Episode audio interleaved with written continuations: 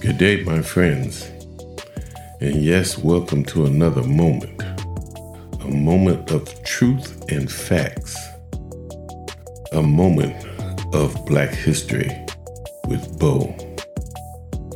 And if you should happen to be a first time listener, we say welcome. Welcome to our show. And if you stick around, I think you're going to like what you hear. And we only request that you pass it on to your family and to your friends. Because what's going on here should be in our homes 24 7. And if public schooling is your child's only way of acquiring an education, you have an uneducated child. We walk around with a computer in our pockets all day long. Use it to awaken your child. And I know that's not easy because there will be times when it seems like everything that could possibly go wrong is going wrong. When you feel like quitting, remember that sometimes things have to go very wrong before they can be right. Sometimes you have to go through the worst to arrive at your best. So sit back and listen, and I'm going to tell you how our blood, sweat, and tears built this economy.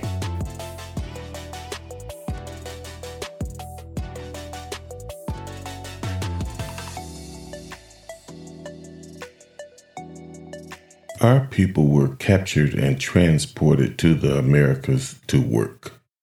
Most European colonial economies in the Americas from the 16th through the 19th century were dependent upon enslaved African labor for their survival. According to European colonial officials, the abundant land they had discovered in the Americas was useless without sufficient labor to exploit it.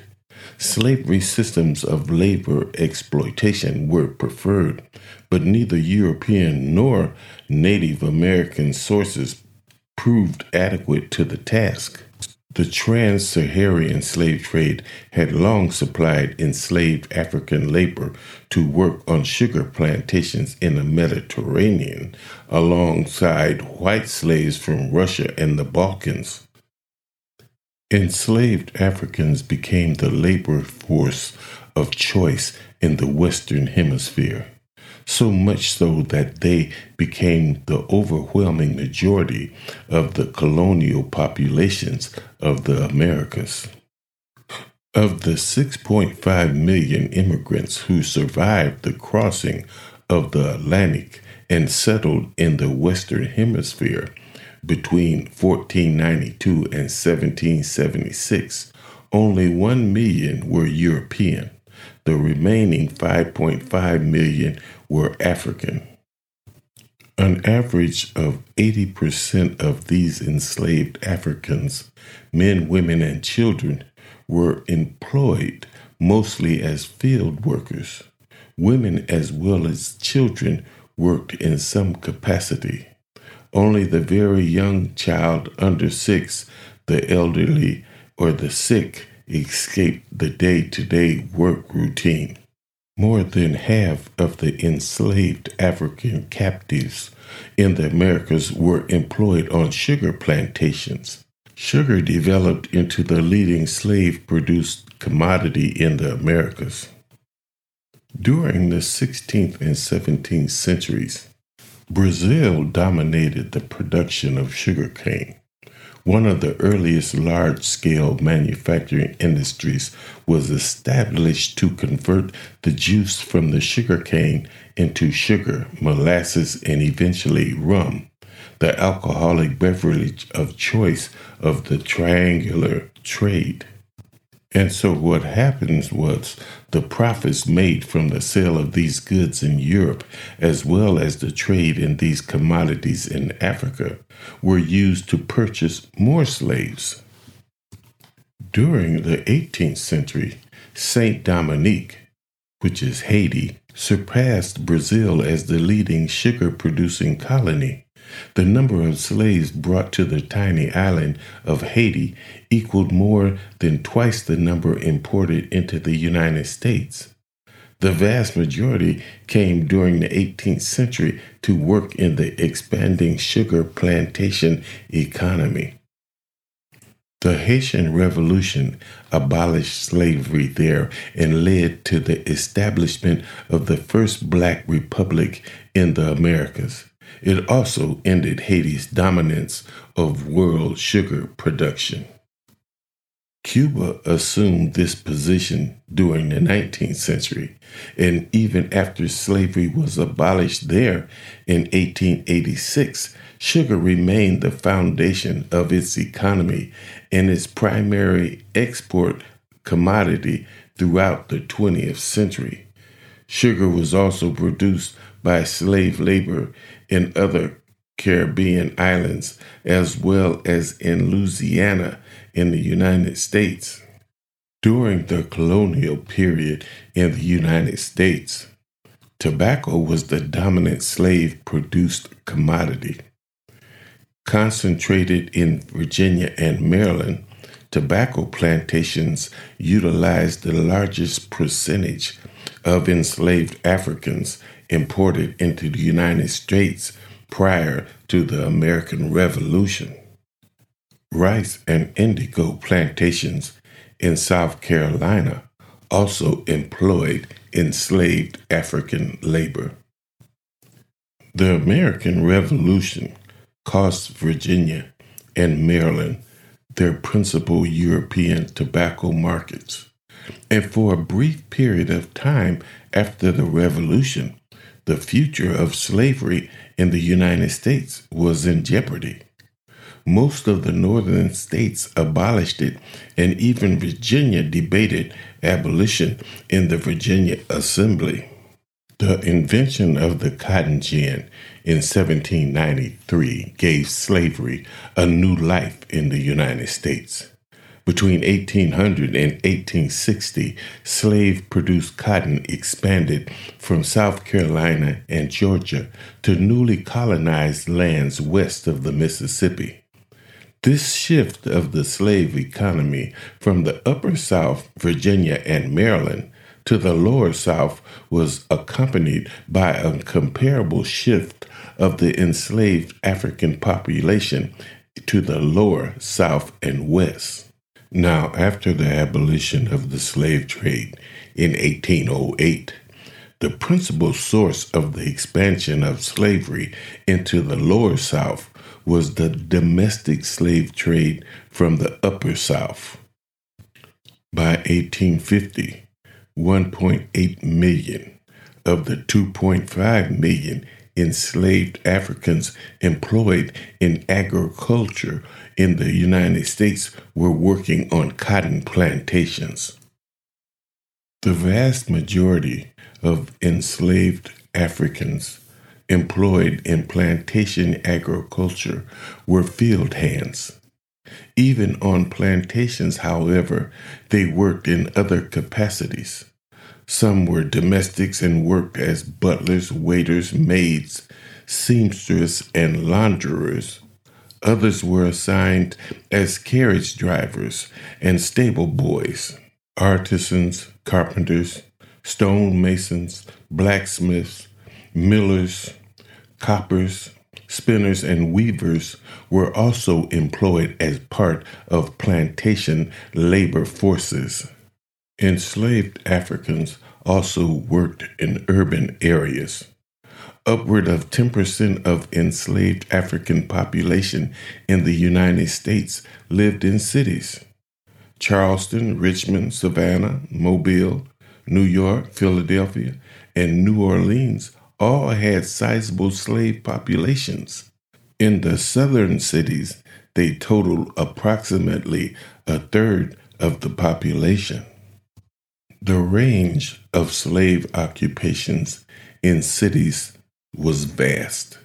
Domestic servants dominated, but there were carpenters, fishermen, coppers, draymen, sailors, masons, bricklayers, blacksmiths, bakers, tailors, peddlers, painters, and porters. And although most worked directly for their owners, others were hired out to work as skilled laborers on plantations, on public works projects, and in industrial enterprises. A small percentage hired themselves out and paid their owners a percentage of their earnings. Each plantation economy was part of a larger national and international political economy. The cotton plantation economy, for instance, is generally seen as part of the regional economy of the American South. By the 1830s, cotton was king, indeed, in the South. It was also king in the United States, which was competing for economic leadership in the global political economy. Plantation grown cotton was the foundation of the antebellum Southern economy. But the American financial and shipping industries were also dependent on slave produced cotton. So was the British textile industry. Cotton was not shipped directly to Europe from the South. Rather, it was shipped to New York and then transshipped to England and other centers of cotton manufacturing in the United States and Europe. And now, my friends, we get into what is called the critical race theory. As the cotton plantation economy expanded throughout the southern regions, banks and financial houses in New York supplied the loan capital and or investment capital to purchase land and slaves. Recruited as an inexpensive source of labor, enslaved Africans in the United States also became important economic and political capital in the American political economy. Enslaved Africans were legally a form of property, a commodity. Individually and collectively, they were frequently used as collateral in all kinds of business transactions and they were also traded for other kinds of goods and services. The value of the investments slaveholders held in their slaves were often used to secure loans to purchase additional land or slaves. Slaves were also used to pay off outstanding debts. When calculating the value of estates, the estimated value of each slave was included. This became the source of tax revenue for local and state governments. Taxes were also levied on slave transactions. Politically, the U.S. Constitution incorporated a feature that made enslaved Africans political capital to the benefit of Southern states. The so called Three Fifths Compromise allowed the Southern states to count their slaves as three fifths of a person for purposely of calculating states' representation in the U.S. Congress. Thus, the balance of power between slaveholding and non slaveholding states turned, in part, on the three fifths presence of enslaved Africans in the census. Slaveholders were taxed on the same three fifths principle, and no taxes paid on slaves supported the national treasury. My friends, today we have let true American history out of the bag. Some history that I am almost sure that a large percentage of you have never heard, but you heard it today. And the bottom line is this the slavery system in the United States was a national system that touched the very core of its economic and political life. And it makes you think about those northern cities that we did not hold in contempt because because we never knew or imagined that they were financing the slave industry. That music tells me that it is once again that time, and it comes up awful fast. But before I leave, I got a message for you. Our society, not society of yesterday, but our society as of today, has become so fake that the truth actually bothers people. Until next time, it's been my honor